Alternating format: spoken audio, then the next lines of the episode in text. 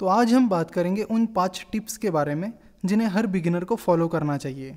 तो पहली टिप है डू योर ओन एनालिसिस अगर आपको स्टॉक मार्केट में इन्वेस्टमेंट करनी है तो आप खुद कंपनीज़ का एनालिसिस करना सीख लो। और आपके फ्रेंड्स रिलेटिव्स ब्रोकरेज फर्म्स या और किसी को भी ब्लाइंडली फॉलो मत करो। एक बात हमेशा याद रखना कि आपके पैसों की चिंता आपसे ज़्यादा और कोई नहीं कर सकता। इसीलिए अपना पूरा एनालिसिस करने के बाद ही अपनी इन्वेस्टमेंट डिसीज़न लीजिए। हाँ अपने एनालिसिस को आप ज़रूर बाकी इन्वेस्टर्स के साथ डिस्कस कर सकते हो और उस पर दूसरों की राय भी ले सकते हो। जैसे कि हमारे लाइफ में कोई इंपॉर्टेंट डिसीज़न लेने से पहले हम खुद उस चीज़ को डिटेल में समझते हैं, उसका एनालिसिस करते हैं और फिर डिसीज़न लेते हैं। हम दूसरों की राय लेते हैं, लेकिन हम उन्हें ब्लाइंडली फॉलो नहीं करते। हम उनकी राय सुनते हैं और सोच समझकर खुद अपनी डिसीज़न लेते हैं।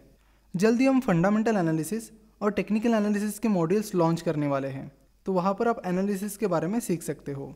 अगर आपको लगता है कि एनालिसिस करने के लिए मेरे पास टाइम नहीं है, या किसी कारण एनालिसिस करना मेरे लिए पॉसिबल नहीं है तो बेहतर होगा कि आप म्यूचुअल फंड में इन्वेस्टमेंट करो। म्यूचुअल फंड में प्रोफेशनल फंड मैनेजर्स आपका पैसा मैनेज करते हैं। दूसरी टिप है कि बिगिनर्स को पेनी स्टॉक से दूर रहना चाहिए। बहुत सारे बिगिनर्स जो कम अमाउंट से इन्वेस्टमेंट करना स्टार्ट करते हैं, वो शुरुआत में पेनी स्टॉक्स की ओर आकर्षित हो जाते हैं। यानी जिन स्टॉक्स की प्राइस 20 से 25 रुपए से कम होती है, उन्हें खरीदने लगते हैं। बिना उस कंपनी का एनालिसिस किए। वो सोचते हैं कि 500 या हज़ार रुपये के 10 बीस स्टॉक्स लेने से अच्छा है, क्यों ना मैं पाँच दस रुपये के सौ, दो सौ शेयर्स खरीद लूँ? अगर स्टॉक प्राइस में थोड़ा बहुत इजाफा भी होता है तो अच्छा प्रॉफिट मिल जाएगा। कुछ बिगिनर्स को ये लगता है कि जिन कंपनीज़ की स्टॉक प्राइस कम होती है, वो नई कंपनीज़ होती है और स्टॉक मार्केट में अभी अभी आई है। लेकिन ऐसा नहीं है। जिन स्टॉक्स की प्राइस दस, बीस रुपये से कम है, उनमें बहुत सारी कंपनीज़ ऐसी है जो सालों से स्टॉक मार्केट में है। लेकिन लगातार खराब बिज़नेस प्रदर्शन के कारण उनकी प्राइस दस बीस रुपये के लेवल पर आ चुकी है और उनका मार्केट कैपिटलाइजेशन भी बहुत कम हो गया है। पेनी स्टॉक में इन्वेस्टमेंट करने से पहले आप ये जान लीजिए कि अगर किसी स्टॉक की प्राइस इतनी कम हो गई है या कम है तो वो क्यों है? बहुत सारे पेनी स्टॉक्स की इन्फॉर्मेशन इजीली अवेलेबल नहीं होती है, जिसकी वजह से उनका एनालिसिस करना डिफ़िकल्ट हो जाता है। इसीलिए जब तक आपके पास अच्छा खासा एक्सपर्टीज नहीं आ जाता, तब तक आप पेनी स्टॉक से दूरी रहो तो अच्छा है। तीसरी टिप है पेशेंस यानी सब्र। सारे सक्सेसफुल इन्वेस्टर्स के पास एक क्वालिटी कॉमन है, और वो है पेशेंस सही वैल्यूएशन पर स्टॉक खरीदने के लिए आपके पास पेशेंस होना बहुत ज़रूरी है।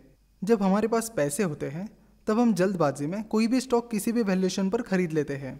मिस्टर वॉरेन बफेट, जो कि दुनिया के सबसे सक्सेसफुल इन्वेस्टर हैं, उन्होंने कहा था कि जितनी उनकी सक्सेसफुल इन्वेस्टमेंट्स है, उससे ज़्यादा कैश उनके पास है। और मिस्टर बफेट पेशेंटली वेट करते हैं। अगर आप लॉन्ग टर्म इन्वेस्टर हो तो आपको अपने इन्वेस्टमेंट को परफॉर्म करने के लिए टाइम देना होगा। इसका ये मतलब नहीं है कि आप किसी भी ऐरे गहरे स्टॉक में इन्वेस्ट करके पेशेंटली वेट करो।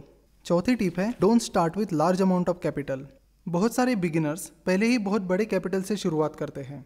मार्केट में नए होने के कारण बहुत सारी चीज़ें उन्हें प्रैक्टिकली पता नहीं होती। और शुरुआत में ज़्यादातर बिगिनर्स के पास सफिशियंट एक्सपर्टीज़ नहीं होता है, जिससे लॉसेस होने के चांसेस ज़्यादा होते हैं। इसीलिए शुरुआत में स्मॉल अमाउंट से स्टार्ट करो।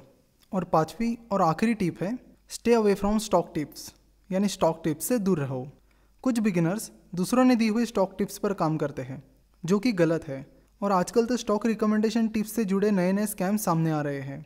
और पहली ही टिप में हमने देखा था कि इन्वेस्टमेंट करने से पहले आपको उसका डिटेल एनालिसिस करना चाहिए और किसी को ब्लाइंडली फॉलो नहीं करना चाहिए।